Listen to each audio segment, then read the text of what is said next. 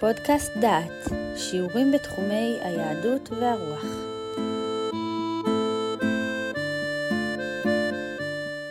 אתם מאזינים לפודקאסט דעת, לשיחת סיכום לקורס הושע נבואות ערב חורבן.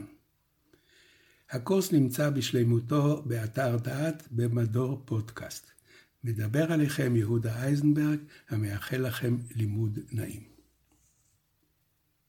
הושע י"ד על חלוקת הפרקים במקרא. פרק י"ד שבספר הושע כולל את הפרק המוכר לנו כהפטרת שבת שובה. שובה ישראל עד אדוני אלוהיך, כי כשלת בעווניך. אבל קריאה מדוקדקת בפרק י"ד מראה אי נוחות. בשיחה זו נבדוק אי נוחות זו ונעסוק בשאלה של חלוקת המקרא לפרקים, שהיא פרשה מרתקת בפרשה של לימוד המקרא. הנה כך מתחיל פרק י"ד: תאשם שומרון כי מרתה באלוהיה, בחרב יפולו, עולליהם ירוטשו, והריותיו יבוקעו. שובה ישראל עד אדוני אלוהיך, כי כשלת בעווניך. קחו עמכם דברים, ושובו אל אדוני, אמרו אליו כל תישא עוון וכך טוב, ונשלמה פרים שפתנו. אשור לא יושיענו, על סוס לא נרכב, ולא נאמר עד אלוהינו למעשה ידינו, אשר בך ירוחם יתום. ארפה משובתם, אוהבם נדבה, כי שב אפי ממנו. מי שקורא את הפרק כפרק מרגיש משהו מוזר. הנבואה שובה ישראל עד השם אלוקיך היא נבואה שלמה, מגובשת, המתחילה בקריאה לתשובה ומסיימת בהבטחה, כי ישרים דרכי אדוני, וצדיקים ילכו בם, ופושעים ייכשלו בם. אבל מדוע מתחיל הפרק בפסוק זר שאינו ממין העניין? תאשם שומרון כי מרתה באלוהיה, בחרב יפולו, עולליהם ירוטשו, והריותיו יבוקעו. מה הקשר בין פסוק זה לבין הנבואה שובה ישראל עד אדוני אלוהיך? כדי להבין עניין זה עלינו לעסוק בפרק היסטורי קצר בתקופה בה חולק התנ"ך לפרקים שאנו מכירים אותם. כי מה שאנחנו ראינו מיד זה שהפרק מתחיל במקום לא נכון, והדביקו לו את הפסוק האחרון של הפרק הקודם. מה הקשר בין מלחמות הדת וחלוקת התנ"ך לפרקים? הימים הם ימי מלחמות הדת. היהודים נדרשים להתווכח עם כמרים נוצריים, והתנ"ך מהווה בסיס לוויכוח. האם רמוז ישו בתנ"ך או לא? האם פרק פלוני מדבר על ישו או על המשיח. הנוצרים פיתחו שליטה טובה בתנ"ך, וכדי להתמצא היטב בספרי המקרא, חילקו אותו לפרקים שנקראו אז קפיטל. החלוקה נעשתה במאה ה-13 על ידי הגמון נוצרי. בעקבות החלוקה הזאת נתחברה הקונקודנציה הראשונה לתנ"ך, גם היא על ידי הגמון נוצרי בשם ארלוטוס, בשנת 1270. ורק 250 שנה לאחר מכן נתחברה הקונקודציה העברית הראשונה מעיר נתיב על ידי מרדכי נתן, ונתפסה לראשונה בתחילת המאה ה-16. הקונקורדנציה הנוצרית שימשה בוויכוחים עם הנוצרים כלי מלחמה שאי אפשר היה לוותר עליו. וכך נכנסה החלוקה הנוצרית של התנ"ך לקפיטלים לעולם הלימוד היהודי. ומשנכנסה, שוב אי אפשר היה להוציאה משם. החלוקה הנוצרית של התנ"ך חילקה גם את שמואל, מלכים ודברי הימים לשני ספרים, דבר שאין לו זכר במקורות פרשניים יהודיים.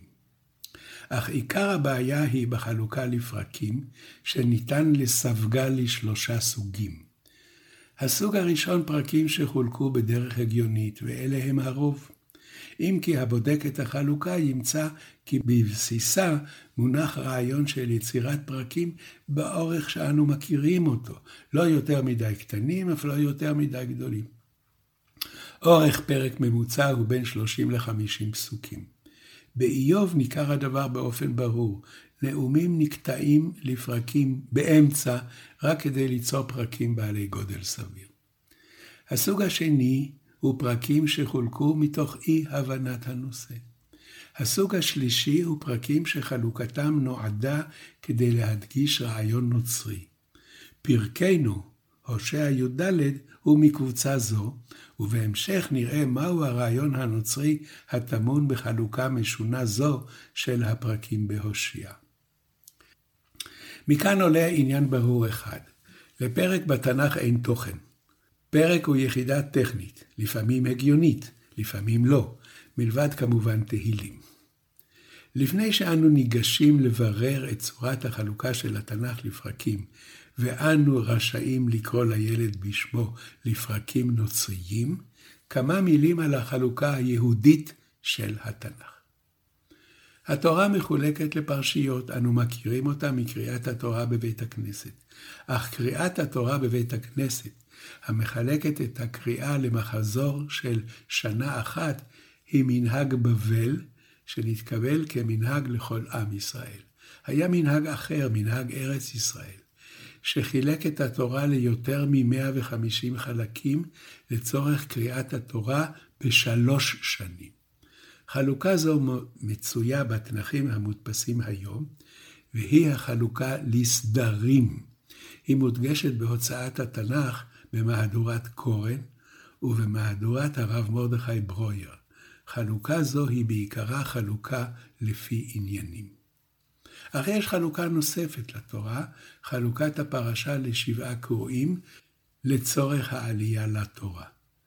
חלוקה זו היא אינה לפי נושאים, ועיקרה לסיים בפסוק שתוכנו טוב. הניסיון ליצור יחידה הגיונית מיחידה של עלייה לתורה לא יעלה יפה. התנ"ך מחולק אף הוא בחלוקה היהודית. והחלוקה היא לפרשיות בטוחות וסתומות. בפרשה סתומה יש רווח בתוך השורה, והפסוק הבא ממשיך בהמשך השורה. בפרשה פתוחה ממשיך הפסוק הבא בשורה חדשה, בדומה לפסקה בכתיבה המודרנית. ואנו עוברים עכשיו לחלוקה הנוצרית של התנ"ך. נתחיל בחלוקת פרקים הנובעת מחוסר הבנה. הנה דוגמאות. בפרשת בלק, ספר במדבר, פרק כ"ב, הפרשה מתחילה בפסוק ב'. האם טעה מחלק הפרשיות? נראה מה קורה שם. בסוף פרשת חוקת מסופר על מלחמת ישראל בעבר הירדן המזרחי. מסופר על כיבוש חשבון, יעזר, הבשן. לאחר כיבוש צפון עבר הירדן, מדרימים ישראל לכיוון יריחו, אזור הכניסה לארץ. וכך מסתיימת הפרשה. וייסעו בני ישראל ויחנו בערבות מואב מעבר לירדן יריחו. זה פרק כ"א, פסוק א'. לאחר מכן מתחיל סיפור בלעם. וירא בלק בן ציפור את כל אשר עשה ישראל לאמורי. מחלק הפרקים לא שם לב, כי הפסוק וייסעו בני ישראל ויחנו בערבות מואב הוא סיום פרק המלחמות, והצמיד אותו לפרשת בלק כפתיחה לסיפור בלעם. פרשת מטות בספר במדבר מתחילה אף היא בפסוק ב'. הקורא את פרק ל' בספר במדבר מתחילתו, מוצא ניסוח משונה זה. פסוק א', ויאמר משה אל בני ישראל ככל אשר ציווה השם את משה. פסוק ב', וידבר משה אל ראשי המטות לבני ישראל לאמור, זה הדבר אשר ציווה השם. היכן מצאנו שתי פתיחות לפרשה אחת? הראשונה, וידבר משה אל בני ישראל, ומיד אחר כך, וידבר משה אל ראשי המטות. את ההסבר נמצא אם נחפש את תחילתה של הפרשה, שסופה בפסוק, ויאמר משה אל בני ישראל, ככל אשר ציווה השם את משה. ההתחלה היא שני פרקים לפני כן, בתחילת פרק כ"ח. בפרק זה מתחילה פרשת המועדות. תחילה בפסוקים וידבר השם אל משה לאמור צו את בני ישראל ואמרת עליהם, וסופה, כפי שכבר הראה כסותו בספריו, מעין הפתיחה. הפתיחה הייתה וידבר השם אל משה צו את בני ישראל, והסיום, ויאמר משה אל בני ישראל ככל אשר ציווה השם את משה. מבנה מושלם של פרשה. השם מצווה את משה לדבר לבני ישראל, ולאחר סיום הפרשה אישור, משה אומנם דיבר לבני ישראל את מה שהצטווה. מחלק הספר לפרקים הספיק לשכוח את תחילתה של הפרשה הזאת, ובלי משים הצמיד את סופה לתחילת הפרשה שאחריה, פרשת נדרים ושבועות. כי המילים ויאמר משה מצלצלים כתחילת עניין, וכך קיבל פסוקים חסרי פשר שכתוב בהם כך: ויאמר משה אל בני ישראל ככל אשר ציווה השם את משה, וידבר משה אל ראשי המטות לבני ישראל לאמור, זה הדבר אשר ציווה השם. פרשת בחוקותיי מתחילה בפסוק ג' הנה כך מתחיל פרק כ"ו, שסופו בתחילת בחוקותיי. לא תעשו לכם אלילים, ופסל ומצבה לא תקימו לכם, ואבן משכית לא תיתנו בארצכם להשתחוות עליה, כי אני אדוני אלוהיכם.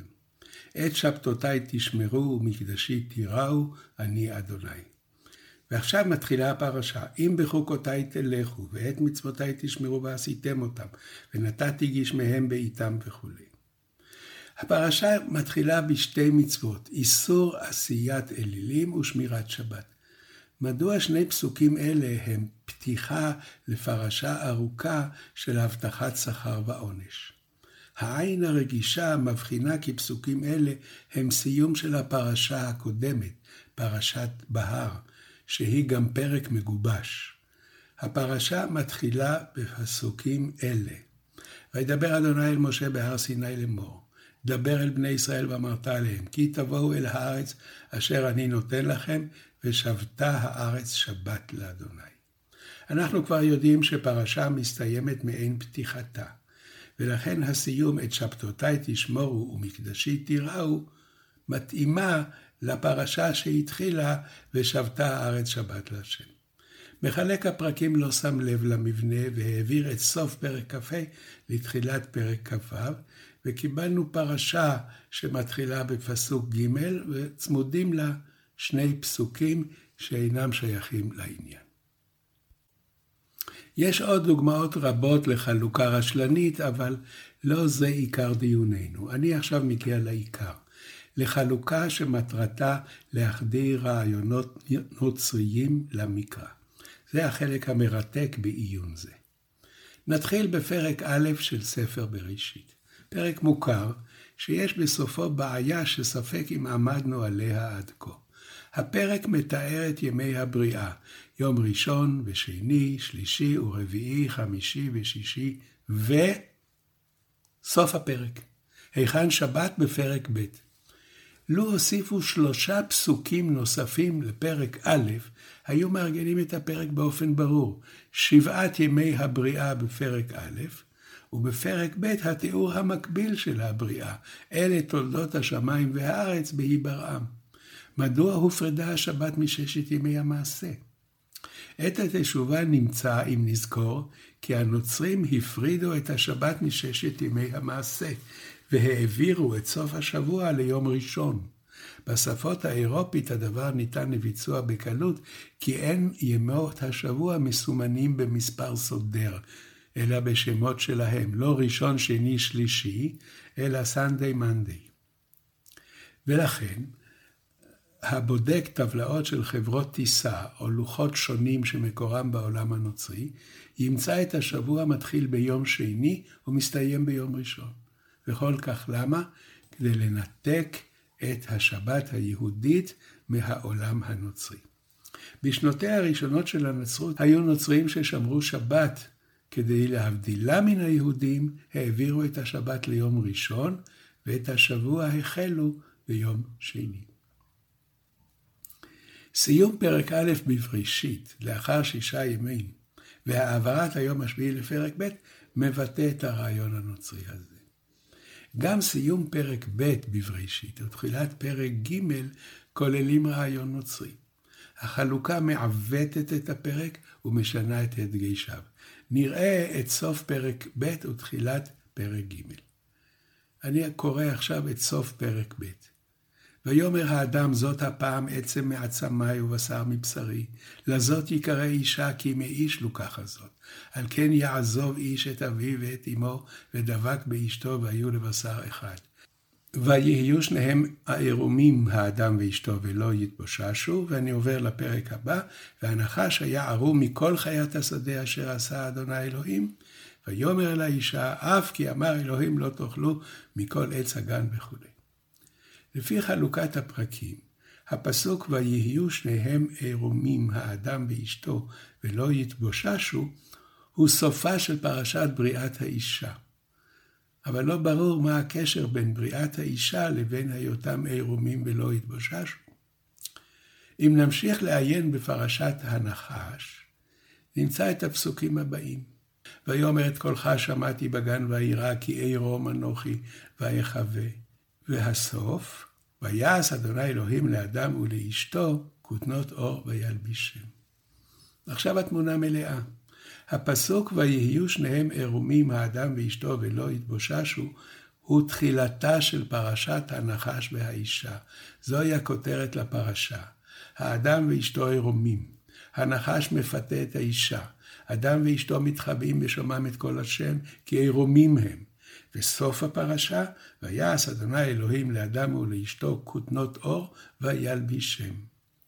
גם מדרש החז"ל קושר את הפסוק ויהי שניהם עירומים לפרשת הנחש. מדוע אם כך הפריד מחלק הפרקים הנוצרי את הפסוק במקומו הנכון, ושיבץ אותו בסוף פרשת בריאת האישה? התשובה טמונה באחד מיסודות הנצרות. עניין החטא הקדמון, שהוא יסוד מוסד בנצרות. האנושות כולה סובלת מן החטא הקדמון, לפי האמונה הנוצרית. על כן חטא זה צריך להיות מודגש. פסוק הפתיחה לפרשת הנחש מפריע להדגשת הרעיון, על כן הוא סולק ממקומו ועבר אחורה, וכך נוצרה פרשה חדשה בהדגש חדש. לא היות האדם ואשתו עירומים נושא הפרשה, אלא הנחש המפתה מעורר החטא הקדמון. ועכשיו אנחנו מגיעים להושע י"ב. הצמדת פסוק א' של הושע, פרק י"ב, לנבואה שובה ישראל, מקורה ברעיון נוצרי. מהו? כדי להסביר את הרעיון, נקרא את הפסוקים הכתובים על לוח שיש גדול, המוצב מעל פתח הכנסייה הנוצרית ברומא, בגטו היהודי, אל מול בית הכנסת היהודי העתיק. וכך כתוב על לוח זה, ישעיהו ס"ה: פרסתי ידיי כל היום אל עם סורר, ההולכים הדרך לא טוב אחר מחשבותיהם.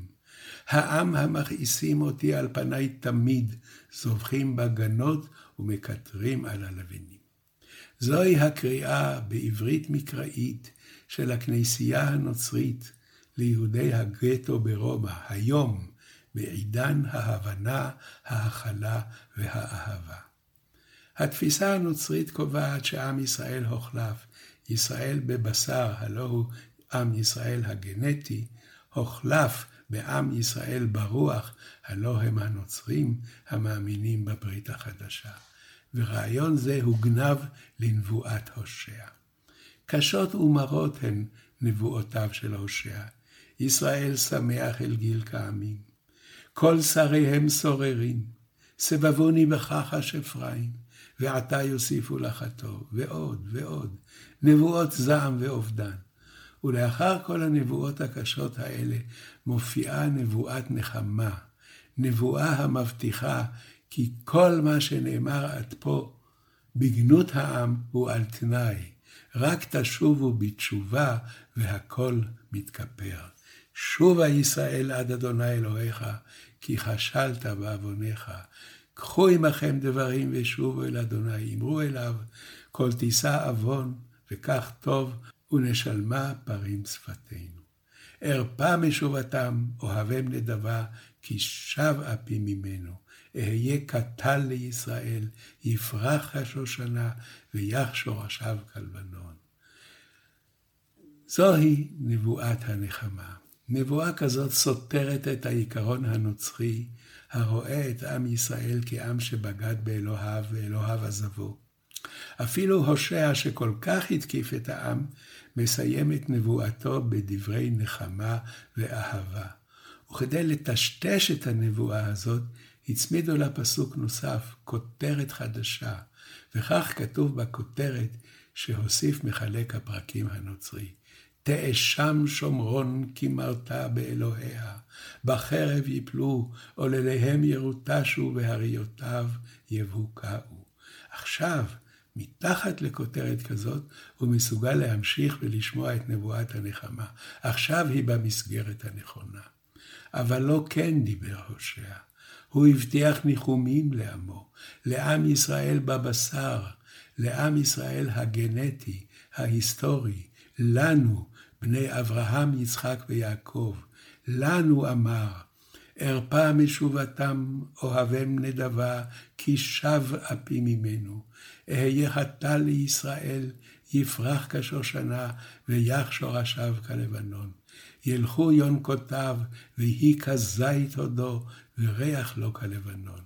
ישובו יושבי בצילו, יחיו דגן ויפרחו כגפן, זכרו כיין לבנון.